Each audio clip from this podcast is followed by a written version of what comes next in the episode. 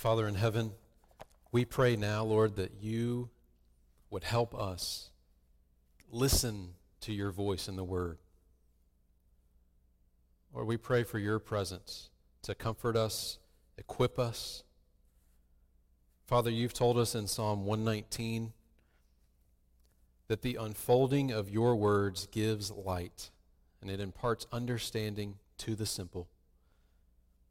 And we acknowledge this morning, Lord, that, that we are simple minded. We know so little of the, the depths of your character. There's always more that we can see and experience in the gospel of your Son. So I pray for help in teaching, for clarity, for honor of your Son.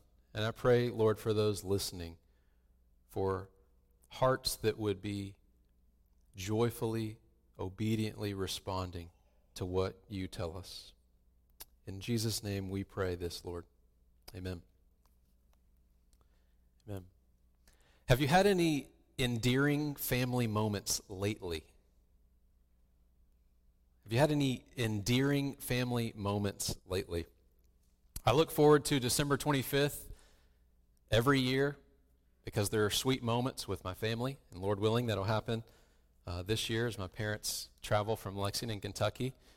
Um, but I want to let you know that on December 17th, already this year, on December 17th, a few days ago, there was this sweet time with my daughters that felt a lot like Christmas already.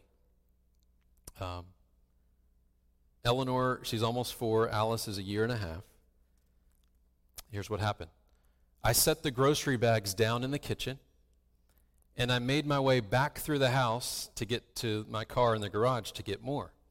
But once I set the grocery bags down, I only got as far as our living room, and I heard our almost four year old yell, Mom, look, Mom, we've got orange juice, Mom.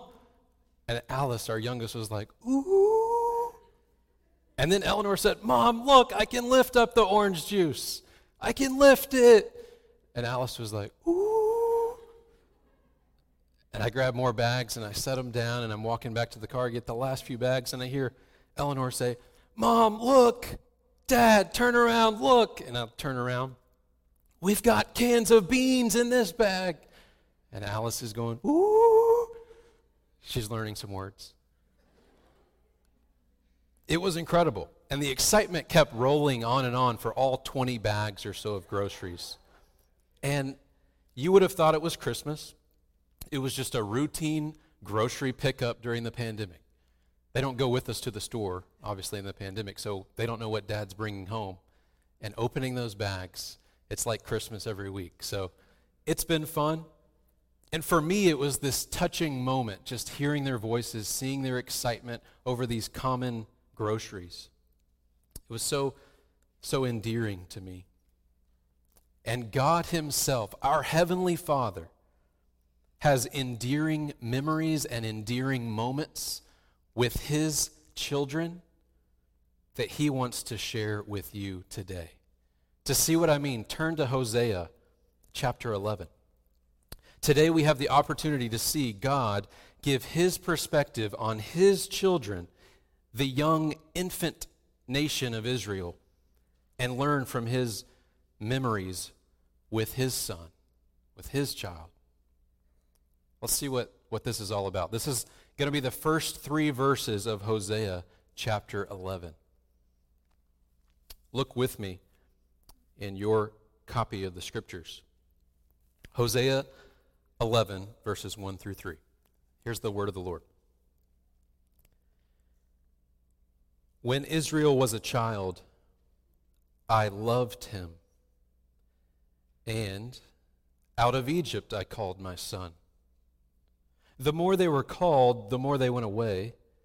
They kept sacrificing to the Baals and burning offerings to idols. Yet it was I who taught Ephraim to walk. I took them up by their arms, but they did not know that I healed them. Amen.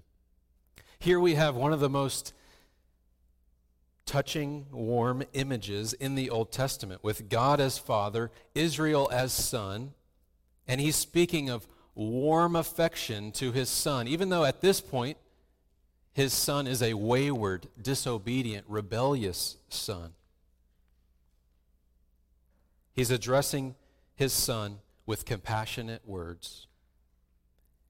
Verse 2, he's highlighting and calling them out for their disobedience, but in verses 1 and 3, he's sandwiching, he's wrapping up his statement of their sin. He's wrapping it up with these tender memories that he has of his son. He's helping his son Israel realize, Son, my love is not going to be easily exhausted. And he's seeking to help them turn by telling them these things on his mind. The main point in the passage today is it's very simple. The main point is look at how personal our heavenly Father is to his children. And by personal, I don't mean he knows somebody's name or he's friendly, but personal, meaning he has a real covenantal, personal relationship with his children. And the main idea here is that even though God's children disobey, the love God pursues his children with is not easily exhausted. It is a warm and strong love. It's the type of love that we all want from our family a warm and strong love. My prayer for us today is that we would know deeply the personal affection held out to us by our Heavenly Father in the gospel of His Son, Jesus Christ. A love for all who would turn from their sins and trust in Him. Today, we want to understand what Hosea is doing, why he's saying these things. And then we can see how the New Testament uses this passage because if you remember the last few weeks, we've been talking about prophecy, haven't we? We talked about Numbers 24, then we talked about Isaiah 11, how these great Old Testament texts really proclaimed Christ. And the three verses that we just read actually proclaim Christ. And I want to show you how. And I want to show you how in the, the Gospel of Matthew, Matthew goes, takes a beeline right to this passage during one of the birth narratives of Christ. I want to help unfold that for us this morning. Uh, so it's a simple task. What we want to do is we want to look at these three verses in Hosea, understand them, and once we got a grasp of them, we want to look and see how does this teach us about Jesus himself? And then we'll just close the sermon with some things you can take home, application. And I hope you're just as excited as my daughters were with some of the application that you get to take home and, and share with your family. So here's the structure. This is how we'll frame the message today. There's three parts to this sermon because there's three verses, and we're going to look at each verse at a time. There's three parts, three verses. Here's the, the three parts of this sermon. Verse 1 talks about good parenting. If you wanted to sum up What's verse 1 about? Well, it's about good parenting. Verse 2, it's about childish behavior. Verse 2 is about childish behavior.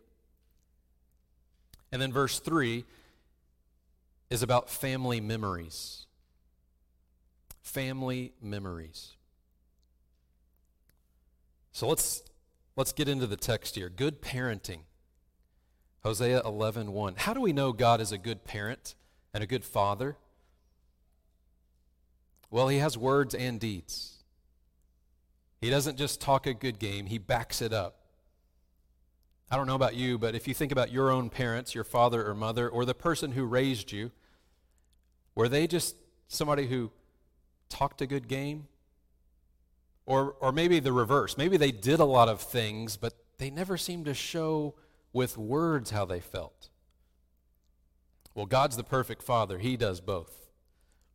So check out verse 1. We see here love. We see love. It says there in verse 1 When Israel was a child, I loved him.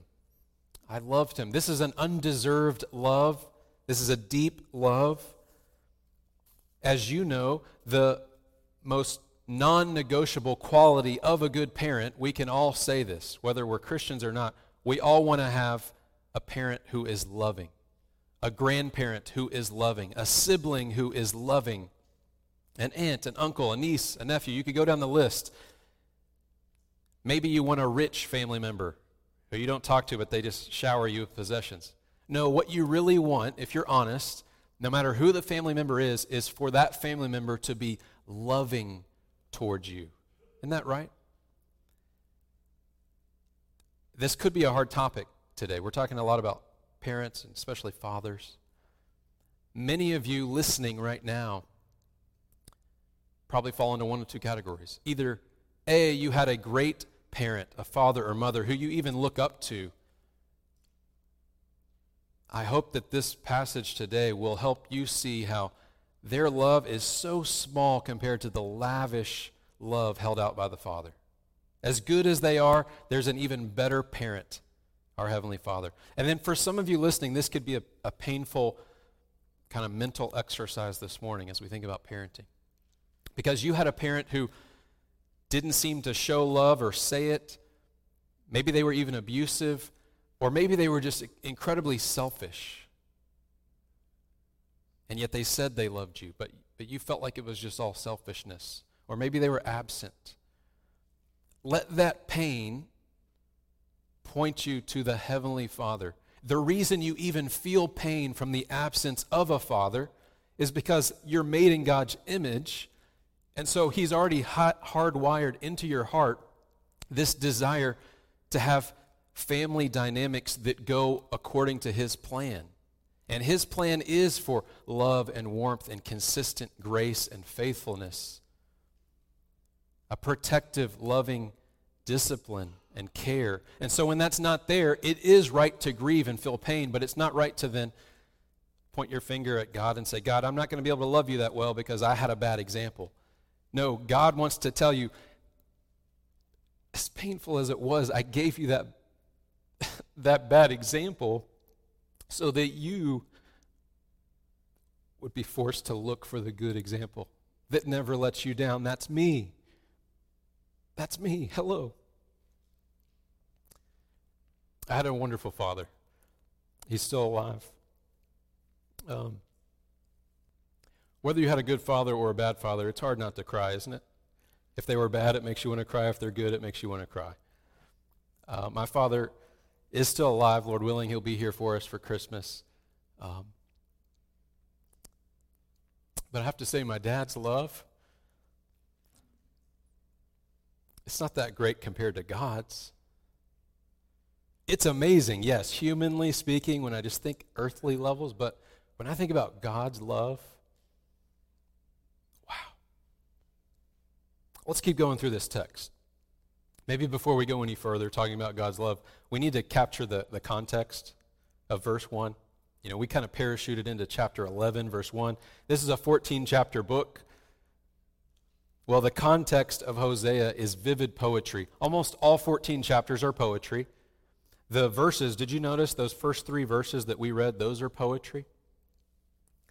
And what's going on in this book is that God's marriage like covenant with Israel has been broken and dishonored.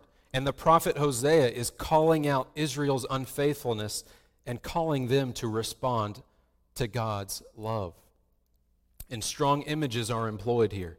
There's even some disturbing images in this book. Israel is pictured as a promiscuous wife, an unfaithful wife. At other times, Israel is pictured as an indifferent mother or an ungrateful son. That's what we're looking at in these three verses an ungrateful son.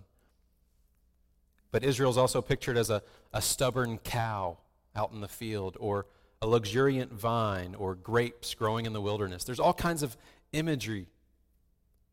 There's mixed metaphors that roll one after the next in this book. And here in chapter 11, this is the, the most personal of metaphors that exude warmth and affection. Because it's not about plants and produce and animals. Here, in the verses we just looked at, it's the toddler days, the infant days of Israel. Take a peek at verse 4. I know we didn't read it, but you see how in verse 4 there, those words, yoke on the jaws, do you see that at the end of verse 4? That's cluing us into, he's switching metaphors again. He starts talking about animals. So that, that's why we're only looking at verses 1 through 3 today. I wanted to keep it just with one metaphor. Verses 1 through 3 are that contained metaphor of Israel as son, God as father. So as we work through this, as we've just mentioned, God declares his love. He says that in verse 1 I have loved my son. But it's not just words. He goes right to the heart of action, perhaps the, the pinnacle and apex of him displaying his love to the nation of Israel. And he does it through the Exodus. Do you see how the second half of verse 1 says, Out of Egypt I called my son? He's talking about the Exodus without using the word Exodus. God demonstrates his love right at the beginning of, of Israel's history. It's something they are always meant to look back on to see his love. And God loves them with great power when they were so vulnerable and even helpless and weak. Isn't that when you can truly see a parent's love shine? When their child is helpless, vulnerable, and weak, and they, they sacrificially rescue and protect and provide for them? It reminds me of a family friend I had growing up. Uh, really, his dad was friends with my dad. His dad's name was Charles, and my friend's name was Will. I didn't see Will that often. We went to different schools, but something happened to Will in high school. He went up to dunk a basketball, and on the way down, it was ugly because he fell and hit both of his wrists on the floor and broke both wrists at the same time. And so for weeks and months, they did surgery on Will and they corrected his wrists, but his, his wrists were in huge iron cages. Pins were holding his wrist so that it could, all the bones could heal again. Do you know what that meant for Will? Getting dressed in the morning, using the bathroom, taking a shower, doing his schoolwork. His dad was his hands. I wasn't there for all the moments behind the scenes when his dad was helping him. But I can only imagine how yes, humbling that was for Will for months to have his, his dad do everything for him. But I bet Will's dad, Charles, despite the pain and discomfort, I bet he loved it when he looks back on it. That's what a father is for. A father is meant to lead and protect and provide. And that's what our Heavenly Father does. And you wonder, how did he do that? Well, he brought his child out of the Exodus, far worse than just broken bones that would eventually heal. Israel was stuck in Egypt, in bondage, in slavery. They could not get out. It was getting worse and worse. They were overpowered. And God brought them out. He even plundered the Egyptians on their way out and provided for them. we know that, that this love the Father had for this infant nation, Israel, they were a, a brand new nation, so helpless, so vulnerable. We know God loves them because He brought them out with a strong arm, judged their enemies. And he says things like this in Exodus 4, verse 22 and 23. Moses is supposed to say this to Pharaoh then you shall say to Pharaoh, Thus says the Lord, Israel is my firstborn son. I say to you, Let my son go, that he may serve me. If you refuse to let him go, behold, I will kill your firstborn son. So look at how personal God views history and his own special people. God doesn't just look through the lens of circumstance and history as if it's abstract, these random things that are happening. He sees it through the eyes of a, a loving parent. There is protection and provision in the Exodus. There's great compassion by the Father in the Exodus. So when he says, When Israel was a child, I loved him, and out of Egypt I called my son, can you see how Hosea is invoking the strongest display of a father's love to a nation at that moment? How would the son respond? Well, Hosea tells us this is part two childish behavior. Despite that strong love from the Father, here's how Israel's responding. This is verse 2, chapter 11, verse 2. The more they were called, the more they went away. They kept sacrificing to the Baals and burning offerings to idols.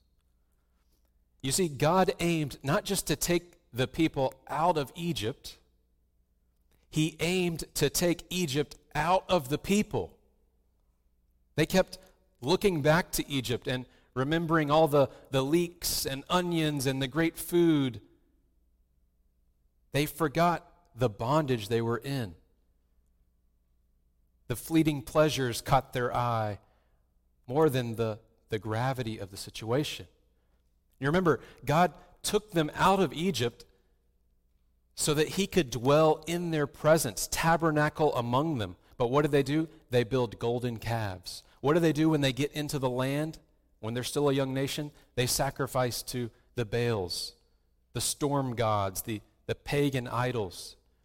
They make idols for themselves. If you read the book of Judges, it's a, a nasty cycle over and over where they, they keep plummeting more into their idolatry. And we are told in verse 2 why that is. Because A, they refused to listen, and B, they didn't just stay near God and refuse to listen, they wandered away from Him to idolatry. Do you see that there? Refusal to listen? Verse 2 The more they were called, the more they went away Parents, grandparents, maybe even siblings, you know this to be true. If you're calling the name of a family member because they need to either stop doing something or pick something up or come near to you or get out of danger, when you're calling to them and they refuse to listen, isn't that one of the most frustrating things? Especially when there's danger and they refuse to listen? Far worse than just an intervention. The Lord is trying to save Israel from eternal damnation, but they refuse to listen. They keep turning to other gods. Their stubborn rebellion increases. And what Isaiah, or sorry, what Hosea is saying here is, is reminiscent of Deuteronomy 32 6, which says, Do you thus repay the Lord, you foolish and senseless people? Is he not your father? Who created you, who made and established you. The words in Deuteronomy employ the same imagery here in Hosea of God pursuing his wayward child. So, this idea of not honoring the Heavenly Father is not new to Hosea, it's been replete in the Old Testament. Even one of the Ten Commandments, you know this honor your father and mother. That's not just while you're a child in your parents' home, that's lifelong. And in some sense, there's a way to still honor your father and mother even after they have passed. But yes, primarily it's, it's while they're alive and you're honoring them. God takes so seriously how we view parental relationships, near and far in our family and family tree. Well, through the, the fog and haze of, of Israel's sin, there's this piercing ray of light coming from God Himself. It's His own memory bank that He wants to lay out in front of them. Did you see in verse 3, this third part, family memories? Family memories. The Father's love is not exhausted. Here's what He, he says. Verse 3 Yet it was I who taught Ephraim to walk. I took them up by their arms and they did not know that I healed them. It's fascinating to think about verse 3 because there's this great asymmetry in the memory bank. There's a great asymmetry.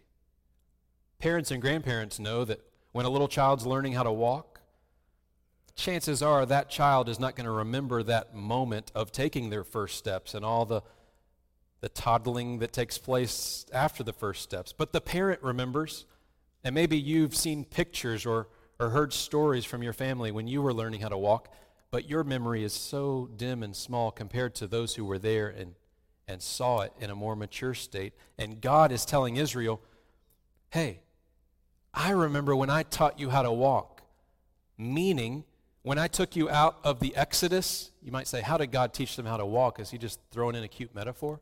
No, he taught them how to walk with him. He gave them a, an exact template of commands, the Ten Commandments. He gave them a pattern and a template for the temple, how they should arrange their camp, how he could dwell and walk with them. He showed them how to walk with him, the sacrificial system, all these things. It's true, God taught Ephraim how to walk. He taught Israel to walk, and he took them up by their arms. What a tender image of a parent picking up their child. But here's where we see the asymmetry. Even though the father has these fond memories, what does the child remember? None of it. Even though the father has told the son of these moments the son even still refuses to, to hold on to these memories. And we get that from verse 3, the, the last part of it. Did you see how verse 3 ends? But they did not know that I healed them. Israel's amnesia was not outside of them that made them forget, it was a, a, a, strange inward amnesia that they created for themselves the moment they went after idols and it seared their heart and memory from remembering God's goodness. Israel was ignorant. They forgot that God had healed them, He had rescued them from bondage. Before we pivot now to Christ and apply this to our lives, this is the perfect place to stop and just ask you Have you forgotten that God is your healer? If you're a Christian today, if you have faith in Christ, have you forgotten that, that He's the one who saved you and set you on this path of sanctification? And if you don't know Christ, have you realized that whatever else you're looking for is not going to heal you the way God's going to heal you? How does God heal you?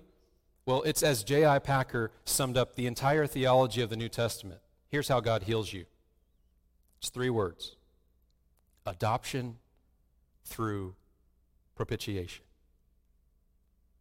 Adoption through propitiation. That's a big theological summary of the gospel. The gospel is not merely abstract,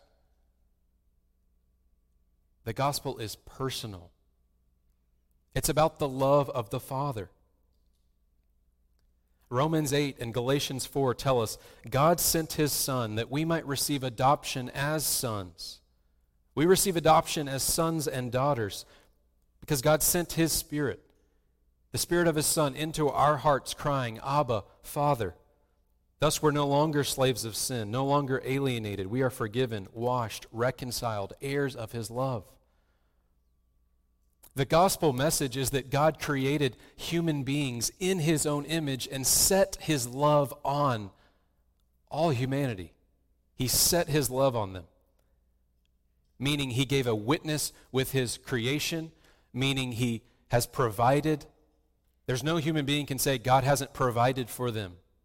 He gives the sun and the rain to, to shine and fall on the just and the unjust. He gives us food. The very fact that you're alive right now is because the Father has sustained you. The Father has set his love on us, but we have turned and given our rightful return of love to other created things, whether they are inanimate objects or whether they are created things, other people. or maybe most subtle of all, whether we've just turned our love inwardly back on ourselves. And because of that sin and rebellion, the family relationship is severed and broken. There is a separation between you and your heavenly Father created by your sin. And because God is a good, rightful, loving Father, He will call you out in your sin. But if you do not turn and trust in Him, He will deal with your sin in eternal punishment if you reject His love. And just like Israel, you may be asking, well, how do I know God loves me? God hasn't done this, this, and this for me that I wanted. That's because you're not looking at the cross. The cross is where you see the Father's love. God sent His only Son into the world to be an obedient Son and to die and take your place because He loves you. And then He lets Jesus display His power to the world because He rises from the grave and ascends to be with the Father. And the Lord Jesus, sitting at the right hand of the Father, proclaims the gospel now. The gospel is this invitation that you can be a part of the Trinitarian love of the Father, the Son, and then by His Spirit enjoy that fellowship. If you would turn away from your sin and begin to give your love with all your heart, soul, mind, and strength, do you hear the first commandment there? The greatest commandment? To give that to God. God's after your love. He's not after just religious rituals that you can do for Him. And then He commands you to do what? Love your neighbor. The gospel is one of a father's love. He wants to make you an adopted son or daughter. So it doesn't matter where you were born or what family you were born into or lack of family you were born into. He wants to make you a part of His family. Are you an adopted child of God? Are you a recipient of the Father's love? Maybe more deeply, are you living like it? Or are you living like something else is really the kind of love you're looking for? The Father is holding out love for you in the gospel of His Son Christ. Receive it by faith. Look to Jesus. Well, let's close out this message today looking at Jesus. Let's do that. If we take what we've just learned about Hosea 11, 1 through 3, the father looking at the son, but this son is wayward. This son was called out of Egypt. How does that have anything to do with Jesus? Well, that's what, in closing, I want to show you. If you'd like to, turn to Matthew chapter 2. If not, if you're not turning there, just listen. This is Matthew chapter 2, two verses, 13 and 15. 13 through 15. Sorry, three verses. Matthew chapter 2. In Matthew's gospel, he, he references Hosea 11.1. So here's Matthew 2.13. It says, Now when they had departed, behold, an angel of the Lord appeared to Joseph in a dream and said, Rise, take the child and his mother, and flee to Egypt, and remain there until I tell you. For Herod is about to search for the child to destroy him. And he rose and took the child and his mother by night, and departed to Egypt, and remained there until the death of Herod. This was to fulfill what the Lord had spoken by the prophet, is the prophet Hosea, out of Egypt I called my son. Hmm. That's interesting. Egypt, 90 miles west from Bethlehem, the border. It's outside of Herod's jurisdiction. Wait a minute. How does this make a fulfillment of what Hosea said? Hosea was looking back. Hosea wasn't looking forward in time. Like the last two Sundays of, of sermons that you've heard, Numbers 24 and Isaiah 11, those were specific prophecies that looked forward to the future. A star and scepter shall rise out of Israel, a king. And then in Isaiah 11, a shoot shall come forth from the stump of Jesse. You know, we, we get that these are forward looking prophecies. How is this a prophecy fulfilled by Jesus? Hosea was not looking forward when he said this. I want to help you get this. I don't want you to think that the biblical writers are just playing games with the Old Testament and they can just make whatever they want a prophecy at any time. What's going on here? What's going on here is that Israel's story and Jesus' life have historical correlations that are beyond coincidence. And just like Romans 5:14 describes Adam in the garden as a type and Christ as a, a new Adam, a type, we're dealing here with typology. If you've never heard of typology, without making something complex, I can simply say this typology deals with people, places, or institutions that have historical correspondence where the pattern escalates. Historical correspondence where the pattern escalates. In other words, Jesus is a recapitulation of Israel as God's firstborn son. And he succeeds where Israel fails.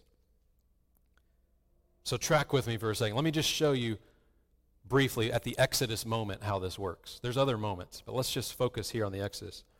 Put these two things parallel in your mind, okay? The nation of Israel and Jesus Christ. Think about the historical correspondence, the pattern. Old Testament Israel has a flight from famine that draws them into Egypt. They're fleeing something that could kill them. They're fleeing famine, so they go to Egypt. Remember the story of Joseph? The rest of the family wasn't there yet. The nation of Israel, in its embryonic state, young state, flees to Egypt to escape death. Jesus, the young infant, flees Herod. And his mother and father take him to Egypt. Israel leaves Egypt after judgment has fallen upon the enemy of his son. Jesus leaves Egypt after judgment falls upon the enemy of God's divine son, Jesus. That's what causes him to leave Egypt. Israel leaves Egypt not just to do whatever they want, but to then live a life of obedient, loving trust with the Father, cultivating a relationship with the Lord, walking with Him increasing in stature and favor and wisdom. That's the point, to be a light to the nations. Israel fails at that. Jesus, when he comes out of Egypt, what does he do? He grows in favor and stature and wisdom with the Lord and men. He becomes a light to the nations. Just like Israel leaves the water, the water that surrounded them as the Red Seas parted, they leave the water and they're in the wilderness and for 40 years they're disobeying. Jesus, when he comes out of the water at his baptism, what's said? This is my beloved Son with whom I'm well pleased. And what happens for 40 days? He's obedient, he resists all temptation. We could go on and on. Jesus' life is a recapitulation of Israel's history in perfect excellence. Because Jesus is that perfect, excellent Son. So when we put all this together, we see Hosea is not giving a predictive prophecy. That'd be kind of confusing. It's not a future promise, it's a looking back. It has value for us. And Matthew in the New Testament is not claiming that Hosea gazed into the future and saw these specific events with certainty. No, Matthew is taking this typological grid that Hosea has laid out of God seeing Israel as a son that was spoken even before Hosea, and Matthew is picking it up and claiming that these events that happened to Jesus exactly fulfilled that pattern of events cited from Israel's history, with a similarity beyond mere coincidence. This is biblical theology. This is incredible. That father son relationship is meant to wow our reading of Scripture because it's everywhere. Jesus, even in the Garden of Gethsemane before the cross, remember how he's praying, My Father, if this is your will, let this cup pass from me. The fatherly relationship that Christ had was always on display. He lived for the love of the Father. And he invites you to live in light of the love of the Father and the Son and the Spirit. We can close by just saying this The gospel makes us sons and daughters. And if we want to apply this to our lives, especially this Christmas season, it's pretty simple, isn't it? Be awakened to how personal your Heavenly Father is, where He wants to know you and walk with you if you are in Christ. Be challenged that the difficulties that you're facing, that they don't ever mean your Heavenly Father's love has run dry. Be humbled that Jesus, the obedient Son, died in your place. That's why you're saved, not because of your performance now. The things you do now simply just display the love you have for the Lord because He saved you. Be encouraged. God has more memories and more future plans that He can already see of His enjoyment with you than you can see. If you're like me, sometimes the, the largest thing in your gaze is your own sin, your own problems, your own stresses. Look to your Father. He's got eternal joy with Him waiting for you. I pray that you'll know the Father's love because it's an eternal love. Do you know it? Are you an adopted son or daughter in the kingdom? I pray you are. Let's pray. Lord God, we call upon you as Father, and we thank you that you love us. We thank you that you've proved your love. We thank you that you have a love that is not easily exhausted by our ignorance and waywardness. But we thank you, Lord, that your love is holy. Help us, Lord, to see more of how you care for us and how you have affection for us in the gospel. Help us to live in light of it especially this Christmas season. Do that, we pray, for the glory of your name. Amen.